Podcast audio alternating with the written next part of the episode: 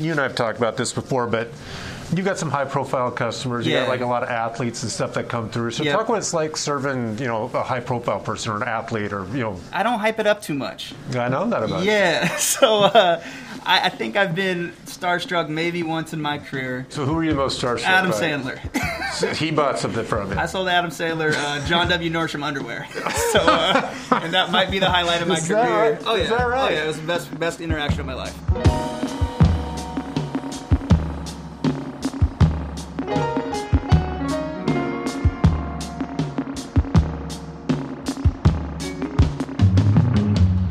Hey, everybody. Welcome to another episode of the Nordy Pod.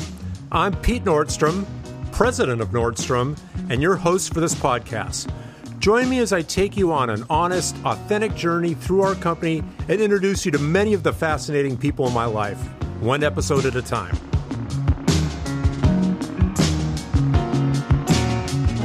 Before we get started, I want to take a second to make sure you all know that you can actually be part of the show.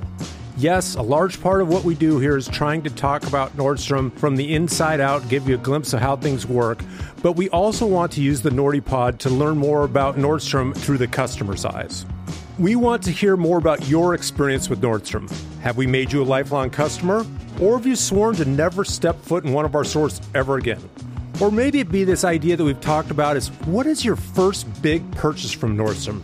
You know that time when you were like a teenager or a young adult and you made a big stretch for something that was a high stakes occasion and you bought it from us?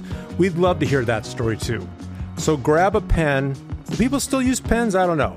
Grab whatever is going to help you remember this number. Here is the number 206 594 0526. Give us a call and leave a voicemail, or send us an email to nordypodcast at nordstrom.com, and you may end up on a future episode of the Nordy Pod. Okay, let's get on with the show.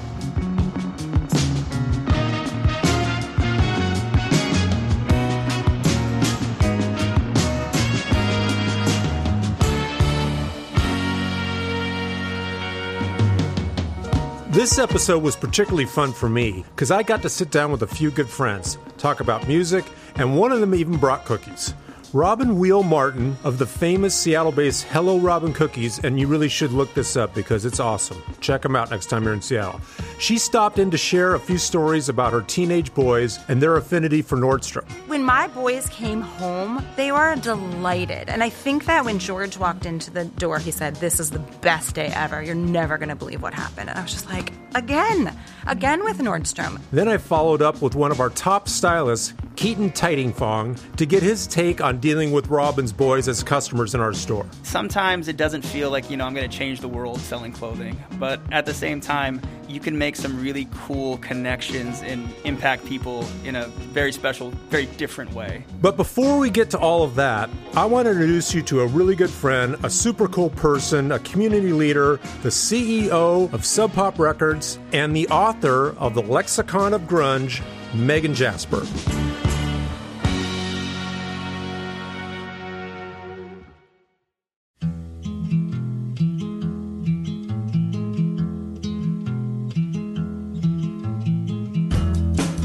Megan grew up dreading her assumed future of becoming either a stay at home mom, a school teacher, or a nun, which didn't exactly fit in with her free spirited adolescent punk rock lifestyle.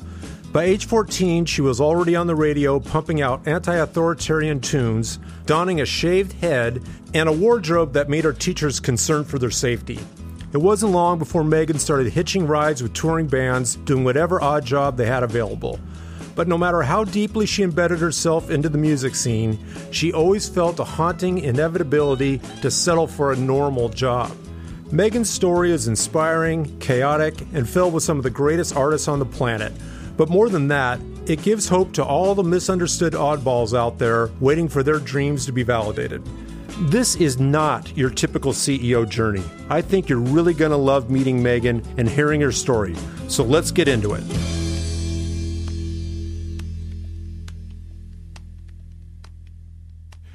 All right. Megan, thank you so much for being on the podcast and talking with me today. I'm psyched to be here, and I'm so glad you asked me. So thank you. You're welcome. so you may be wondering if you're listening to this, like, well, what is Pete Nordstrom talking to the CEO of Sub Pop? What's that all about? And you know, this podcast is not just about our industry necessarily or this business and my family and stuff. It's also about things I'm interested in, people I know, and people I admire and I respect. And I think one of the things I really admire about you, Megan, is first of all, you're in to me what seems like a cool industry. I mean, I you know, we're selling shoes and stuff like that, and you're making records and that all sounds really exciting to me as a guy that's a music fan and a musician. But I, I kind of want to start With Grungerware, with Grungerware. what I where I kind of want to start is to get some idea about. Well, okay, you're the CEO of Sub Pop Records. Like, what does that mean to a person listening out there? Like, okay, I, I guess that's a record label. What does that mean? So, the awesome thing about having my job is that every day is totally different. And it is different than probably a lot of other CEOs. A lot of my days, honestly, are spent listening to music or even like proofing something. Like, I get test pressings. Also, I probably spend more time just doing like people management stuff than a lot of other CEOs because at Sub Pop, so many of us have worked together for so many years. I mean, we have a lot of employees who have been there for 20 years. And how old's the company? The company is 33. So a lot of that speaks to the culture that you guys have there. Yeah. And so I'm curious, get your take on culture and how that's important at Sub Pop. I would say it's crucial at Sub Pop because we have to set ourselves apart from other labels that bands could work with. And I do think one of the things that we are able to offer is the fact that you know we're this weird family that has, we've all known each other for 100 years well, I mean, like 20, 20 or 30 years, but we know each other really well. There's not a lot of turnover. So artists can actually. Is that unusual in your industry? It's super unusual with major labels and it's less normal with independent labels, but there are very few labels that have the same core group like Sub Pop. I mean, really, I don't know any. And so a band can go a few years without releasing a record and then come back in, and it's the same cast of characters. You know, it's like they can come in running. They know everyone. They know who we are, how we work. So it's like family for them, too. Is there any knock on effect to that? I mean, part of what you guys do, a big part of it, is about capturing the zeitgeist of a moment, which, you know, gets articulated through music. Yeah. So do you feel like you guys are still then able to make good assessments about relevant music for young people? Because I, I don't know, maybe talk a little about your your target audience, or maybe you don't think about it as young people, but I still think about this label as trying to do something that Yeah. feels of the moment. Yeah. So most of the bands that we're talking about signing are young. Every once in a blue moon, it's an artist that's established and has been around for a long time, like Doug Martsch from Built to Spill. Not to say like Doug's old, but I mean, we have folks in their 40s, we have folks in their 50s, we have Mudhoney, you know, they've been around for a long time and they're still making great music.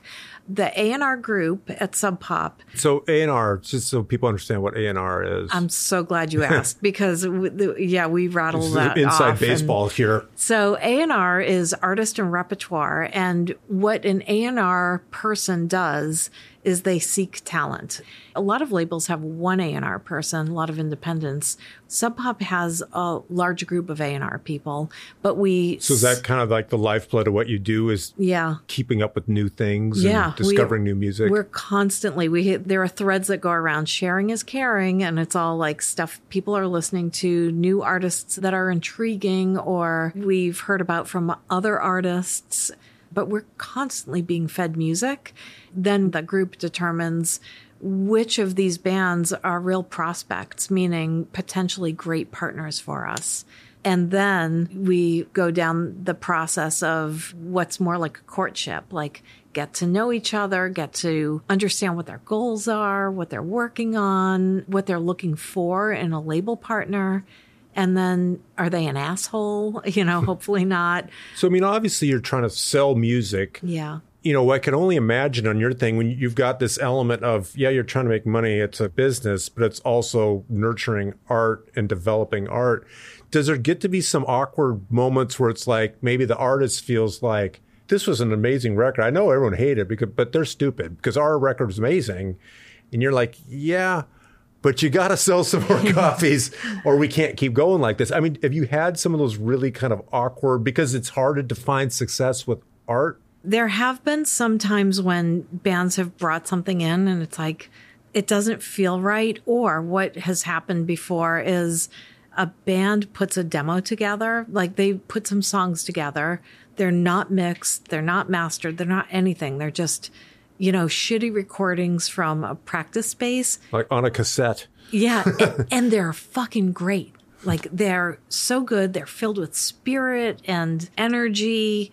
And then they go into a studio and you get a flat version of the song that's technically great, but lacking this special spirit or soul to the song. And it's like somehow it got overthought in the process.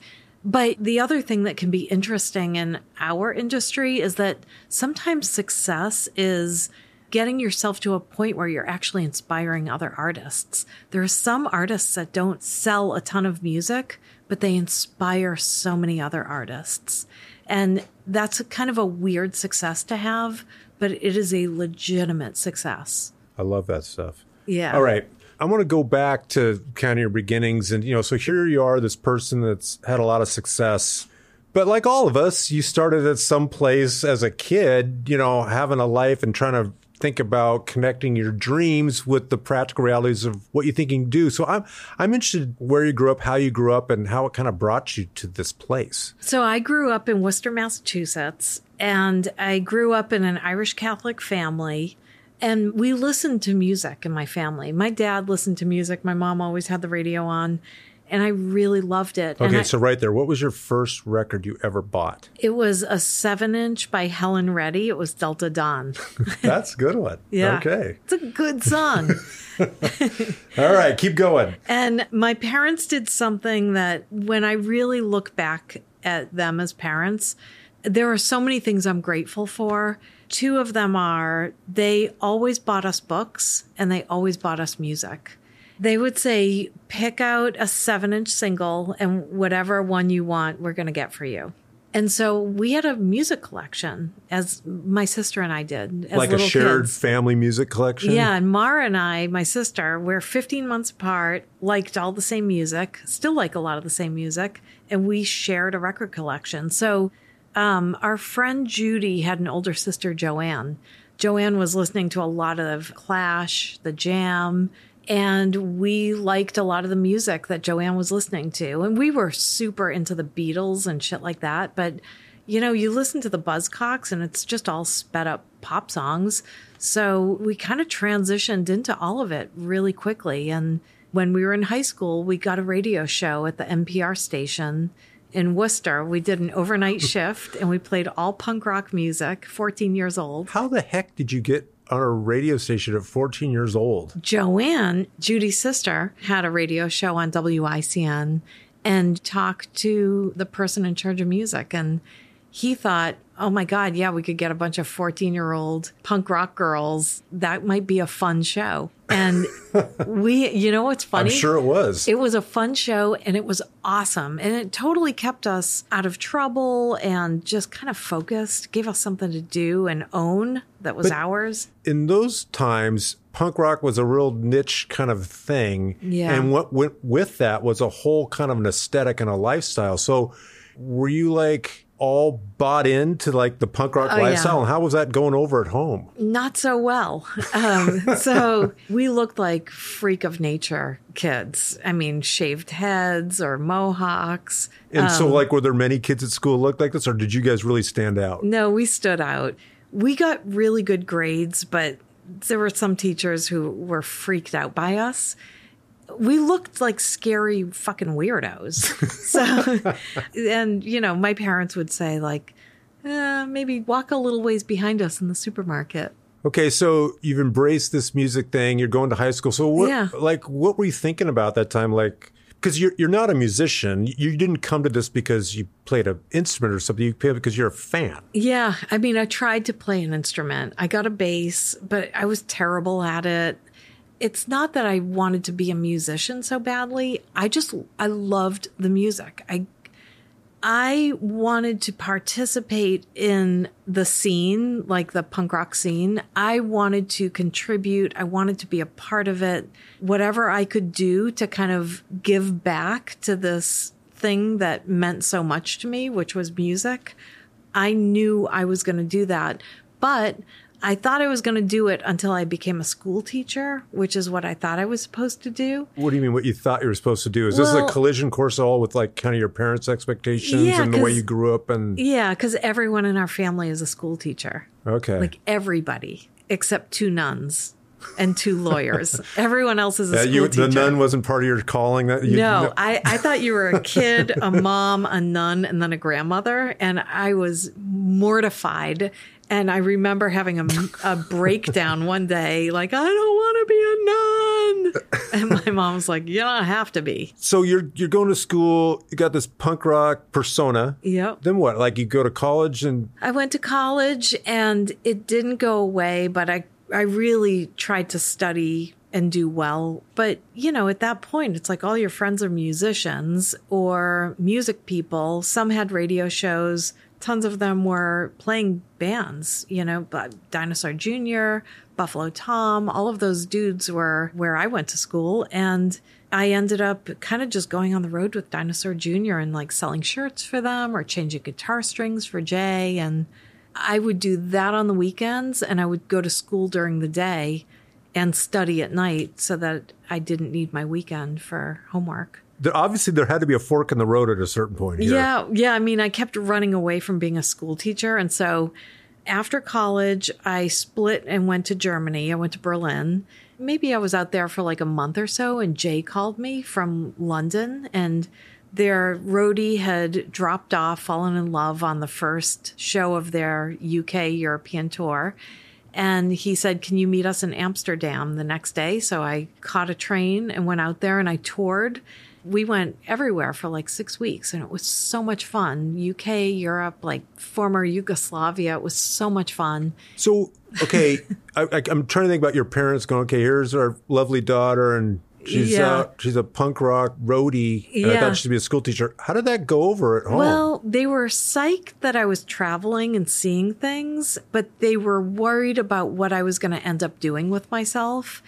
And so after I was in Berlin, I came home and then I jumped on a US tour with them. And during that US tour, I stopped in Seattle and I really fell in love with the city. So when the tour ended, I just grabbed all my shit and I moved to Seattle. I just flew out. and not because you knew anybody here, or you just thought I you lo- liked it here. I liked it here, yeah.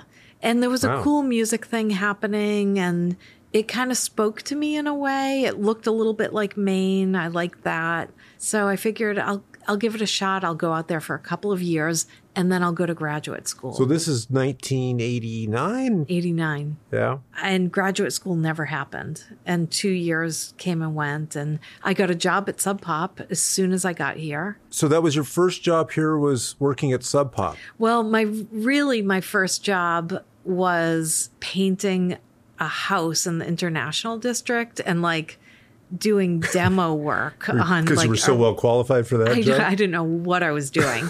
but um, this person, I don't even know how I found him, but he was desperate for help. And so Mark Pickerel, Chris Takino, who then started Up Records, I knew Chris because Chris worked at SST Records, and that's where Dinosaur released records on SST. And I knew Mark Pickerel because the Screaming Trees played shows with Dinosaur, and so I knew him. So the three of us would go and we would just paint houses. And the guy was nuts. And he just paid us cash every day. Okay, so then then you go to Sub Pop, and when you say you went to work at Sub Pop, at that time, what was Sub Pop actually? So Sub Pop was a really tiny company on the top floor of the terminal sales building.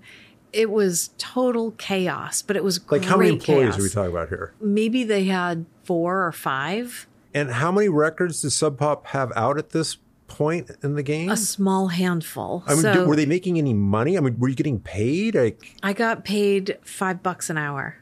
was it a reliable paycheck? Did you always no, get paid? No, my checks bounced all over the place. but you stuck with it. Yeah, I loved it. It was amazing. I mean, imagine being around the most creative, fun weirdos in the world and they know everything about music. So you're constantly listening to music. There's total chaos. It's a flaming shit show. So, what exactly was your first job? So, you're there. You guys probably had everyone had to do a little bit of everything. I'd imagine. Yeah, everyone was multitasking. So, tell me like a typical day when you're, you know, in 1990. There you're at Sub Pop Records. I was always the first one there because I was the receptionist. I listened to all of the voicemail on the answering machine. I wrote all of the messages down, put them on everyone's desks, and then Jonathan would come in. It's and Jonathan Poneman, Jonathan Poneman, the who, founder of Sub Pop. Yeah, we would walk and get a cup of coffee, catch up, and then everyone would start streaming in. No one came in early. People were out at shows the night before. I had to get there early. It was really fun. And by lunchtime, the place was really kind of swinging, but the phones rang off the hook. Some of it was like people wanting money, some of it were bands wanting to get signed, but it was constant. It was noisy. When did you guys realize that something was happening there? It felt like that when I had gotten there. I mean, it was so small still, but there was a really special kind of energy and there was something building in Seattle and in our larger music community that you really could feel. You know, we had bands like Mudhoney who were becoming really popular during that time. We didn't know what really popular meant. I mean, really popular meant like they could sell out a venue. I mean, this is pre-internet, pre-streaming. So, how many records are you selling by these bands? You know, I feel like we were doing like a couple thousand or a So, few a thousand successful at a release time. was twenty-five hundred records, maybe, or something. Yeah, Three thousand records, That was g- really good, and Mudhoney could do more than that. and you could make money on that. Well, no, because we didn't budget anything and we didn't know what we were spending money on. So as money was coming in, we were just putting it wherever it needed to be spent. Whatever, if the phones were about to get shut down, that's where the money went. If a band needed to record, you know, a record and they had to pay for the studio today, that's where the money went. We were learning as we were there going. was wasn't really a defining moment like this record came out and this one day all of a sudden I'm getting a bunch of calls from Europe or something. There wasn't like this moment where something It wasn't happened. a moment. It was happening slowly and it was building and we something we knew something special was happening, but it seemed like it was something special happening for Mudhoney and oh wow, something kind of special is happening for Nirvana and there were good things that were happening that kept continuing. You don't know what it means when you're in the middle of it all. You just know that something's working and still behind the scenes, some things weren't working. We didn't know if we'd be able to pay rent on the office space. We didn't know if we'd be able to get all the bills paid. We usually couldn't. On one hand, these exciting things were happening externally. On the other hand, internally, it was super stressful, crazy and chaotic, and really uncertain. But there's something about that kind of savage, creative energy and space that's exciting and none of us wanted to step away from it even on a really bad day. What people should know is like, okay, when you mention Nirvana, just kind of as a one off, I mean, that was the big touchstone. Because when you talk to anyone that's been paying any attention to music at that time, and I mean any attention, Yeah. they know who Nirvana is. So Yeah. this is a band from the remote Seattle area, a few hours away from Seattle, that end up making a record and then they end up blowing up huge. And this all kind of happened right in front of you. yeah well so the weird thing is we would say that sub pop was the house that mudhoney built because that was the flagship band That was your first successful band. Yeah. And the Nirvana dudes would come in and they loved Mudhoney. Everyone loved Mudhoney. But even though Mudhoney was continuing to do better, all of a sudden Nirvana started writing new songs and playing those new songs and their live shows were out of control amazing. But again, when you're in the middle of it, you don't really know what really special means. So they end up recording Nevermind. And when we got copies of that record, it was And this is undeniably great. 91? 91. But I feel like we first started hearing those songs even earlier than that. Like it was must So have when been did Bleach 1990. come out? That Nirvana record that you guys put out? That record came out in spring of 89. But when they eventually recorded that record and ended up signing to Geffen, which that was supposed to be a sub pop record, Geffen came swooping in and said, We're going to buy it for all this money. a little bit. I think Nirvana wanted a situation that was more stable than what Sub Pop was able to provide. And I, I can only imagine Nirvana was probably kind of ambitious in their own way. yeah, they? they wanted a shot, you know, like they knew the shows were going well. They knew they had good songs and they wanted a shot. And it wasn't the worst thing that they signed to Geffen. It ended up being a great thing. It was good for you, So- good for them. Yeah, and so Sub Pop did the deal with Geffen. Sub Pop ended up getting a point on the record, and ultimately, it was that that really ended up stabilizing Sub Pop financially. Well, not only getting a point on that Nevermind record that was huge, but it got people curious about that record before that you guys owned, that Bleach record, which ended up selling what? like millions of shit- copies? a shitload. Like we had pressed forty thousand when Nevermind came out, and then it just went crazy after that. It's it remains our best selling record. Okay, so take me to 1992 Yeah. when a 25 year old Megan Jasper, who now was a former employee of Sub Pop, you were working with Caroline Records, right, a distributor, Yeah. gets a phone call from a reporter at the New York Times style section. I will let you take it from there. Okay. So Jonathan called me up and says, Hey, the New York Times is calling and they're doing this thing on Seattle, and I think you might have more fun with it than And me. so that's because the Nirvana Nevermind record had blown up, and now it's like Seattle's a thing, and it's a full blown Yeah. grunge. It's a thing happening, right? Yeah, Seattle becomes a really interesting place at that time for music people because there are A&R people just swarming the city, signing every single band. There are like tourists coming in to like go to music venues. Like Yeah. it was bizarro. So the New York Times decides that they're going to do this huge feature on Seattle for the style section and it's based around that Marc Jacobs The designer, line. Jacobs. Yeah. Part of what they're going to do, they're going to talk about the fashion stuff, the grunge wear. They're going to talk about Seattle music, culture, and they heard that there was a lexicon of grunge. The reason they heard that was because I had already made some fake words for an English newspaper. I sometimes forget about this called The Sky. And they printed a bunch of like shit from that. The lexicon of grunge. Yeah, it was like some other words. I don't even remember what they were, but the Mudhoney dudes were on tour in Europe and they saw it and they were laughing. And so they were using the words in interviews. So the New York Times had gotten word that there was a lexicon. And they called me because they wanted to know grunge words to include in this. And you were somehow the authority on this Yeah. at this moment. Yeah, so I was like, sure, not a problem. Totally beats working right now. So they would give me words and I gave them a grunge translation. So and give me an example. bullshit. Yeah, gi- Okay, give me an example. They give you a word, and what's your grunge translation of that word? Okay, so we started out soft because I wanted it to be believable. So they said, "All right, so like, like the big boots that people wear," and I said, "Kickers." That's not that far off, So, like right? the Doc Martin shoes, you guys Yeah. called. Okay. So- but, the, but, but stuff that you're just making up off the top of your head. Yeah, so The- I, I did a couple believable ones, and then they were like, "Well, how about like when you get really fucked up? You're out at a show and you're just like hammered." And so I said, um, like we call a drunk person a big bag of bloatation or something like that, and he, all I can hear is like, like on a keyboard. I'm like, all right, I guess that one's believable.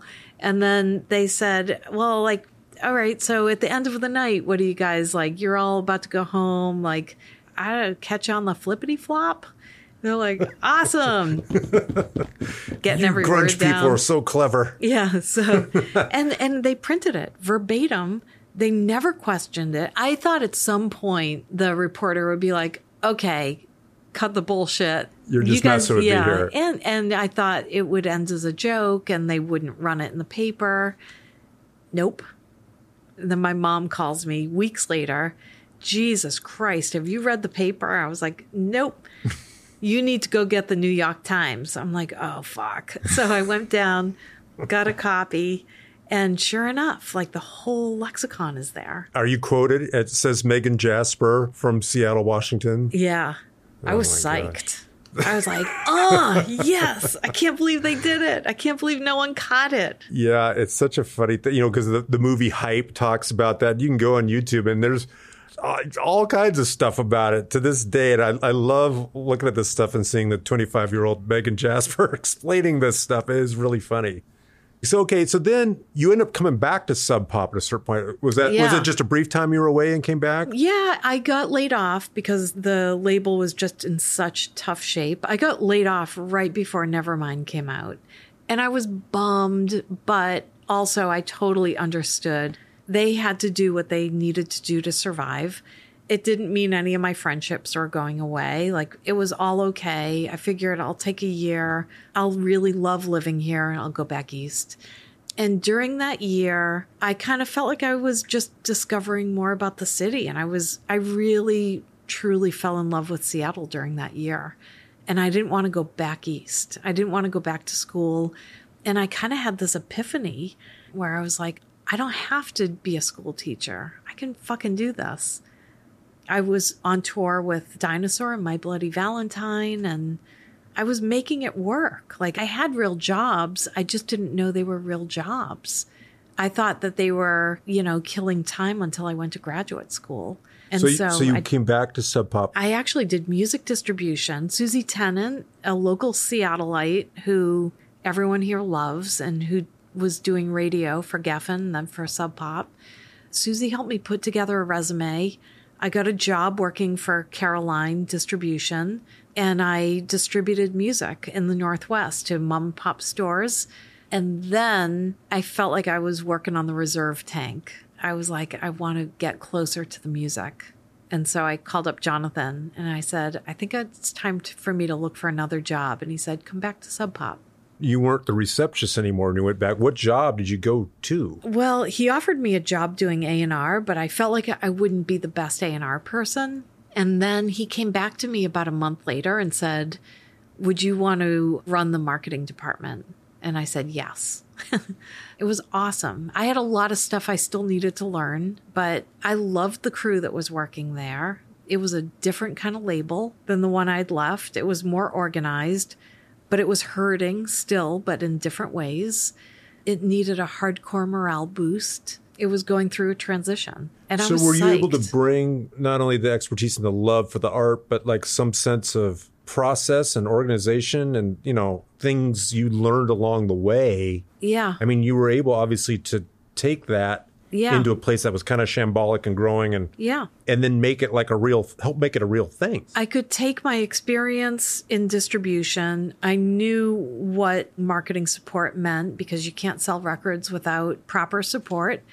And I had total belief that Sub Pop could become more of itself and kind of come back to that place of feeling like a really special home. At what point did you become more of a leader at Sub Pop? I mean, you're the CEO now, but you weren't right away. I mean, what, what kind was the progression to that? I think maybe I couldn't help myself because even though I was only in charge of marketing and sales, I felt like that whole team needed to be pulled together, meaning the whole staff. And so I would organize staff meetings on Tuesdays and Thursdays in the morning and just pull everyone together and talk about what was going on. Well, where's that natural leadership come from? I mean, because again, you weren't being instructed to do it, and when you didn't learn it from a textbook in school, Yeah. you had natural instincts around leadership. I think I just need to know that like everyone's together and working together and on the same page. I joke that I'm kind of like part dog. Like I like hurting people. Okay, I'm a bitch. So I can only assume that there's not a lot of women in leadership positions in the music industry, particularly back then, maybe more so now. And all of a sudden you're kind of in this position and you're running things. What did it feel like being a woman leader in a largely male dominated industry? Honestly, I tried so hard to not even focus on that. Like I just kept my head down and really just tried to do my job really well. There weren't many women in leadership positions. And I totally was aware of the fact that that was unusual. I also felt like I didn't want to totally call attention to it because I didn't want that to be the thing that defined me or my experience. I will tell you that later on, it changed for me. And I feel like sort of the feminist in me was like so many other things in my life. I, I was a late bloomer. Like now, when women call me or women that I work with need something, like I really try as best as I'm able to make sure that they have the support that they need because this industry needs more women and we need more women in leadership positions. I'm also curious, like, you know, the punk rock girl, like her parents, like, geez, I don't know what's happening here. And you didn't go on the family tradition of being a teacher or nun. what was it like for them? How did they feel when all of a sudden, you know, their daughter's like doing it? I mean, this is, it's like a legit business. It's a big Yeah. deal and she's running it. My mom always got nervous that I was going to be a receptionist forever and she kind of she didn't want me to get stuck. But when I started getting jobs that were bigger jobs, my parents were so psyched. And my mom's exact words were, Jesus Christ, thank God you're doing something different, like from teaching. Because, you know, my parents are both, my dad was a pretty creative person, and my mom is a super creative person. And so they both had a lot of pride. And they're proud of my sister, who's a professor. They're proud of both of us. That should be. That's great.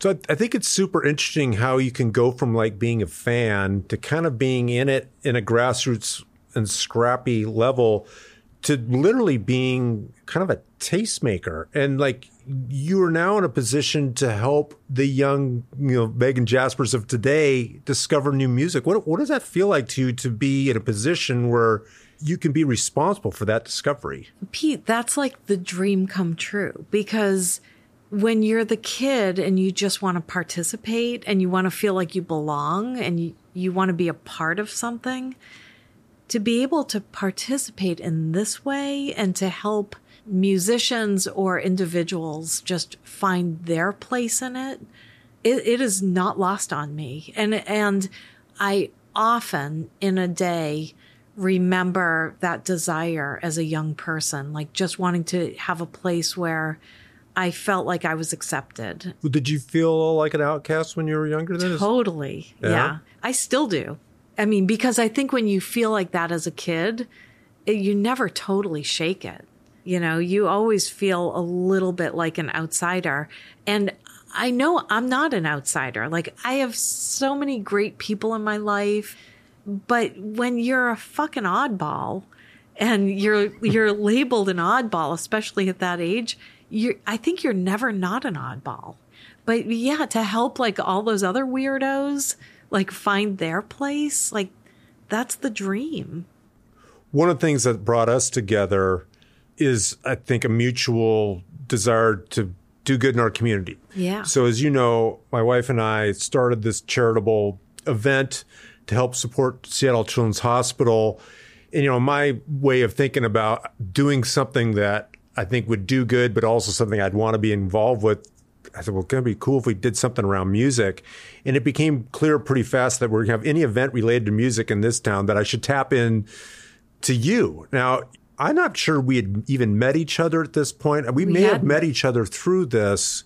And then you ended up signing up to be part of our scrappy little team that has this charitable event, which this year we're celebrating our 10th year Yeah. raising money for uncompensated care at Seattle Children's Hospital, which we've raised over $20 million Yeah. in 10 years. And you've been such an instrumental part of that. But I'm curious, where does that come from? This place where you had, I mean, it was not hard to get you on board here. First off, I have to say what you guys have built, it, it really is so impressive and amazing. And I love being a part of that group.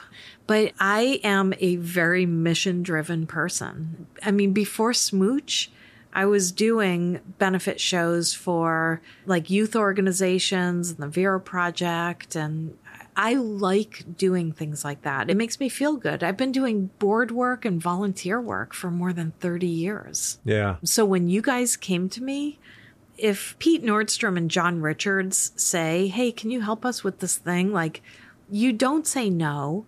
And then I wish I knew I had that kind of clout. I'd ask for more things, but thank you for saying that.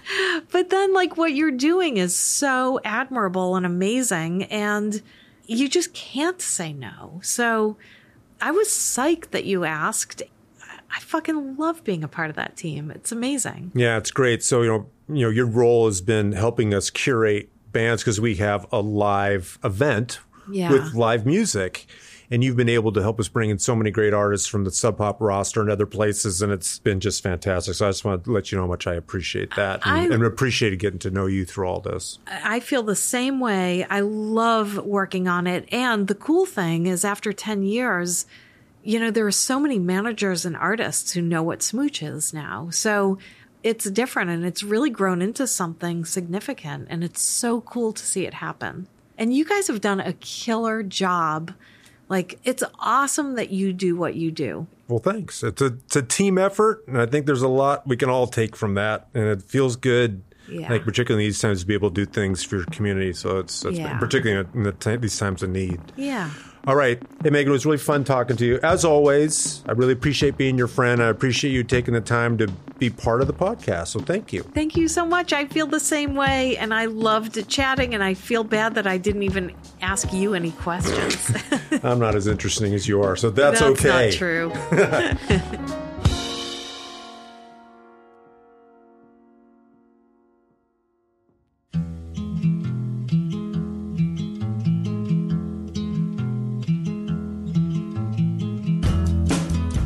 So, for this episode's customer experience, I want to introduce you to a good friend of mine and owner of the famous Seattle based Hello Robin Cookies, which, by the way, if you're ever in town, you got to check it out. It's fantastic.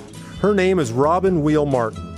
She came in to share a few stories about her two teenage boys who hang out at Nordstrom all the time and have built a relationship with one of our best stylists.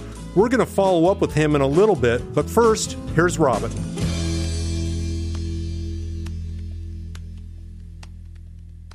I'm super happy that you're here, Robin. First of all, I want to tell you, I think your handbag's awesome. Oh, well, So, what is that? that is a Coach handbag that I got downstairs. I saw it on display and I was obsessing over it. and then I had to come back and buy it. And that's one of the things that I love about Robin. She's a really good customer too. So we- Right. we, we, got that going for each other. My And whole family I think my family's pretty good customer of the cookies. I've been I get sent a lot there as a honeydew list thing. I gotta go pick up cookies. Yeah, and I kinda my- appreciate it. And that's- that's really how I got to know you guys. Right. So, look, Robin's got a really interesting story, and we're friends, and she kind of fills me in on her Nordstrom experience, which I always appreciate. But I, I want to start if you can just tell us a little bit about kind of your experience and background about being a Nordstrom customer. I have been a Nordstrom customer since the 70s in Bellevue Square. I mean, I can remember it vividly. I can remember the smell of it. I can remember going there and getting shoes and it, and getting a Nordy, a- like a stuffed animal, Yeah. which was magical. It's not really an animal. I don't know what it is, but it's yeah, it's a Nordy stuffed thing. yeah. A smee or something. I think wonder it's where called. I don't is. know what it is. oh, they're around. We still give those away. Oh.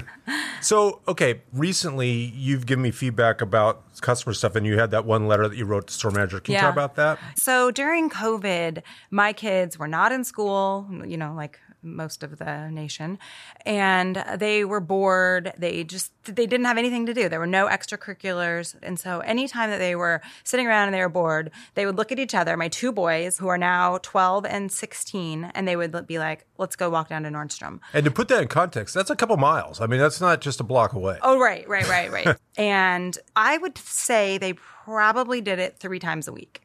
Like it was their happy place. It was it gave them something to do. I don't even know what they would do.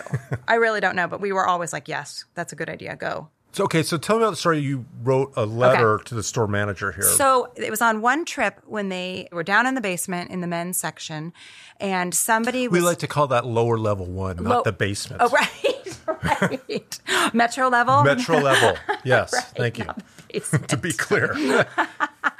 Um, so they were down in the metro level one, and somebody was going up the escalator and they dropped a $20 bill. This is a customer, this is somebody that they didn't know. And my kids somehow saw this happen. And so they started yelling, like, ma'am, ma'am, you dropped $20, you dropped your money. And they, you know, probably causing a commotion. That was a good Samaritan deed for them to do. That's nice. Yeah, and I'm glad they did that. But um, and so the person was like, "Oh my goodness, you know, thank you so much," and then picked up the money, put it in their pocket, and then continued up the escalator and disappeared.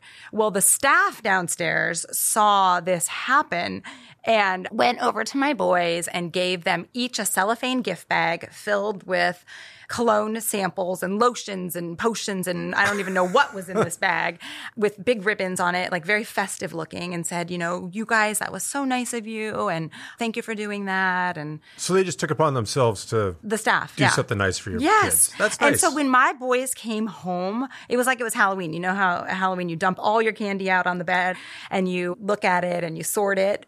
So here they are with these two bags, going through them, smelling everything of like samples of fragrances samples. and stuff. Yes. Yeah, Okay. extremely fragrant samples. I think my youngest one put like all of them on at once. Oh, awesome. Uh, yeah, it was really nice. Um, and so they were delighted. And I think that when George walked into the door, he said, This is the best day ever. You're never going to believe what happened.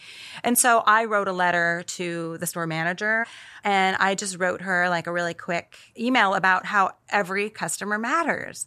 And it's so evident that the staff was so nice to them they and they were starting to like develop kind of rapport with other staff people here. You know, and to be clear, it's not because they're walking around saying, "Hey, my mom's friends with Pete and Brandy No, Nordstrom." I mean, it's no, like no, no. th- there's none of that connection made. I Nobody mean, so people are listening, like, "Well, I'm sure that happens because they're friends with Pete Nordstrom." No. And then we had this this deal that happened with your sons coming back in the store. So, so talk a little bit about that. That your son. Oh my gosh. What, Okay, at so least Milo, this- one of your sons, had in the store. So my two boys again walked down to Nordstrom. They were downstairs. They were looking at a new line that you guys had, Essential. It was Fear of God Essentials. Fear of God Essentials, and they were super excited for it to come out.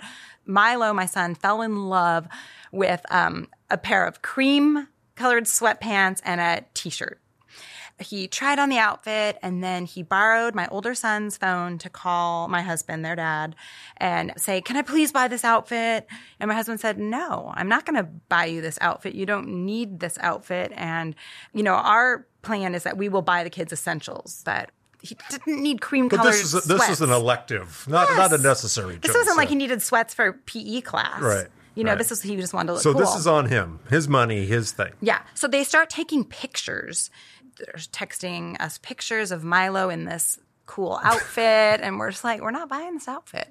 And by the time they had hung up the phone with my husband, who was the Mr. No Fun, um, the salesperson, Keaton, had bought the outfit for my son. He bought the outfit. He bought On his own dime. the outfit. He took his credit card out of his wallet and bought my son the outfit. That is amazing, man. That's just to be clear. That is not in the training manual Right. about selling people. Right. Like, but Keaton's an amazing guy. I mean, I'm not totally shocked that that happened. But tell me about just the impression that made on your kids and, and you guys. I mean, my kids were already obsessed with him because he has super cool style. And so they always want to run things by him.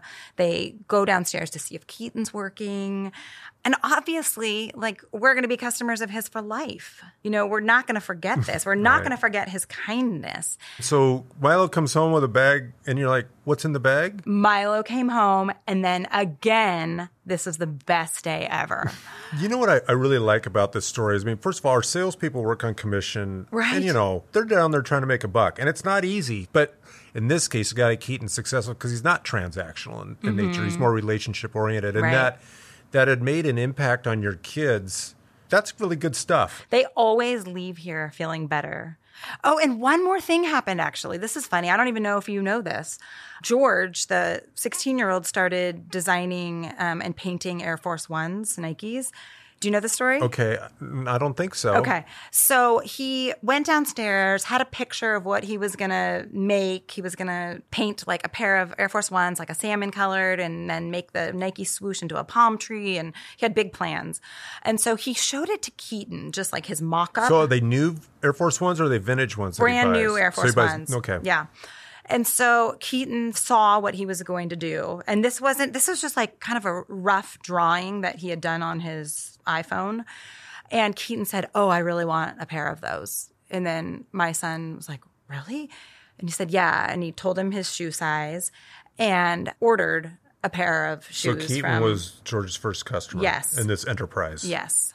George was thrilled. He was so excited. He was like, oh my gosh, like someone believes in me. And he was empowered. And so he bought a pair of Air Force Ones. I think they were $90, bought all this paint, and then spread out across our dining room table for like a week and just worked nonstop on painting these shoes. Um, and then he Did, had did to they it. mess any up and like had to throw a shoe away? That'd be an ex- that'd be an ex- that's a high risk endeavor for them to be painting on stuff it is. that they're having to buy with their own money. I and- know. But he totally executed on it. And then he took it one step further and he bought, because it was, he did this palm tree, he bought palm tree tissue paper to put inside the shoebox, painted the shoebox like this salmon color. He spray painted it. And then came down and gave it to Keaton. And Keaton said, Okay, how much do I owe you? And George said, and I love this, he said $90, which was what the shoes cost him. Right. Um, because George was thinking like, You got to know, give him a little business lesson. He's got to put some margin well, into that. Keaton did. Keaton gave him a little business Okay, lesson. good. Keaton gave him, I think, two hundred and fifty dollars. Oh, jeez. And said, "I know that you put how many hours did you put into this, and you have to factor in, you know, your supplies. You know, you got to make money on this." And so he sold him awesome. this great pair of shoes. Well, look at Robin. It's great. I, I really appreciate um, you sharing your story with me today. And again, if you want to know more about Hello Robin Cookies, what, what's the your your URL for that? Is it- HelloRobinCookies.com. There you go. And I'm telling you, you won't regret it. The cookies are fantastic. Aw. And um, Well, thank you very much. It's really nice to be here. This is fun. all right, thanks, Robin. Bye.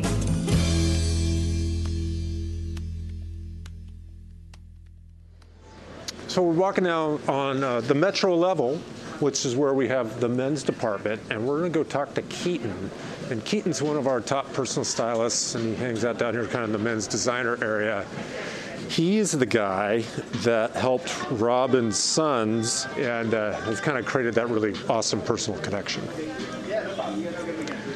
All right, Keaton, you ready? Yeah, do you want to go back here or is this? No, I'll go wherever you want. Here, let's sit down.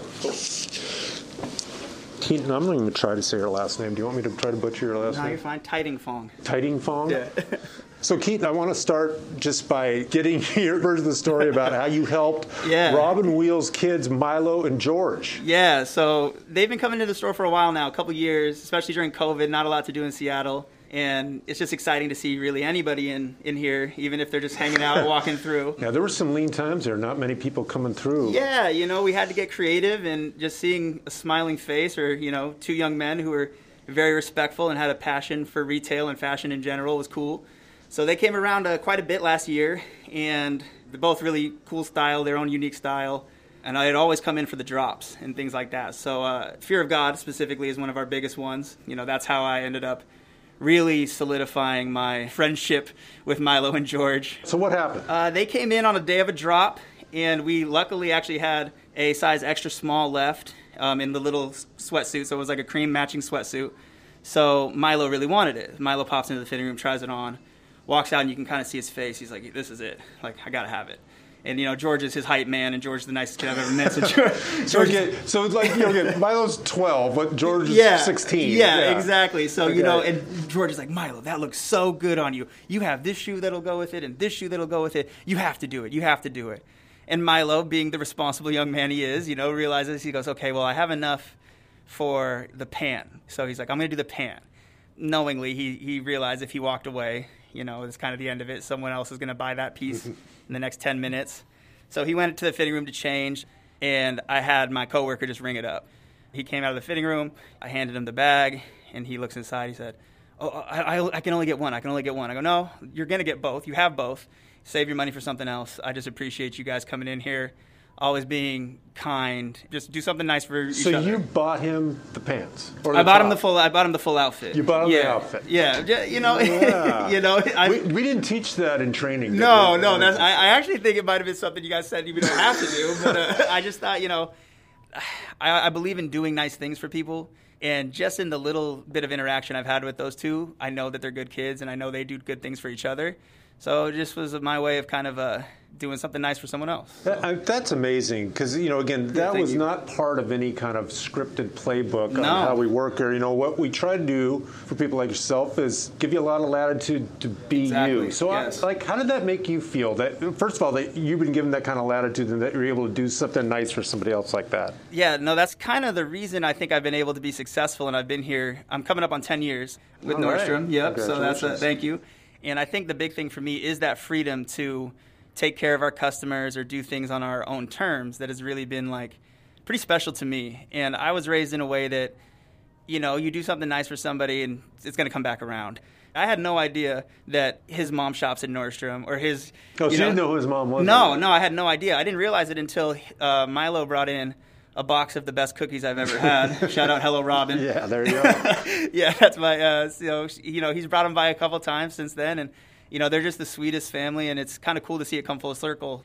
And then even before that, I had actually um, George had uh, told me he wanted to do this like. Uh, his own little Nike, his like basically like his custom Nike. Oh, we heard about that. Yeah. So, so talk about that. So George, you know, obviously is really into all this fashion stuff to the extent that he's trying to create his own thing. Yeah, so he just was randomly like, "Do you carry white Air Force Ones?" I said, "No, uh, that's like a really tough shoe to find right now. I can see if I can order it." He's like, "I'll pop over to Nike."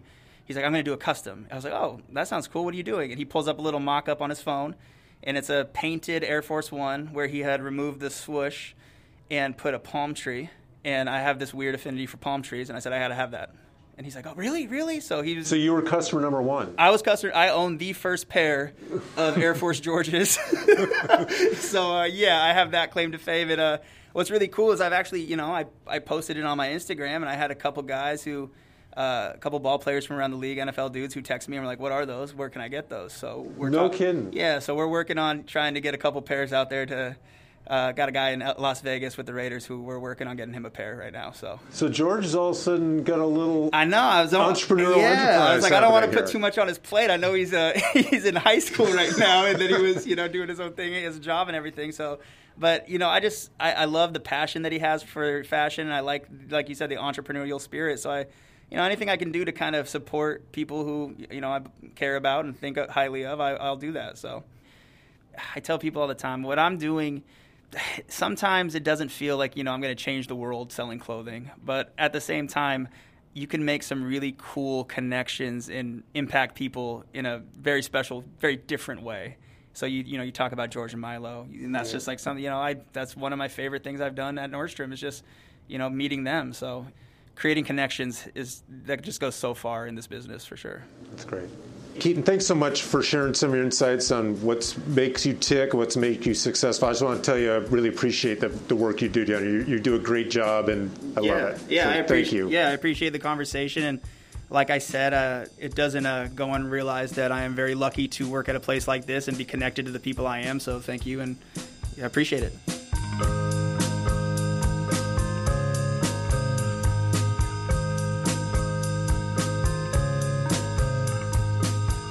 Well, that's the show. I hope you enjoyed it. I certainly did. If you want to hear more inspiring stories, the easiest way to do that is to subscribe to the Nordy Pod wherever you get your podcasts. And while you're there, please take a minute to give us a like, a share, and a review so other people can find this thing too. For more information about the show, head to nordstrom.com slash Nordy Podcast, where you can listen to episodes, view upcoming guests, and learn about how you can get involved. We really want to hear about your experience with Nordstrom. So if you have a story about how you received great service or even bad service, or maybe that time when the anniversary sale came along and you completely overspent your budget and you put yourself in a credit predicament, we want to hear about that too. So send us an email to nordypodcast at nordstrom.com. You can also give us a call and leave a voicemail, and you might just hear your voice on a future episode of the show.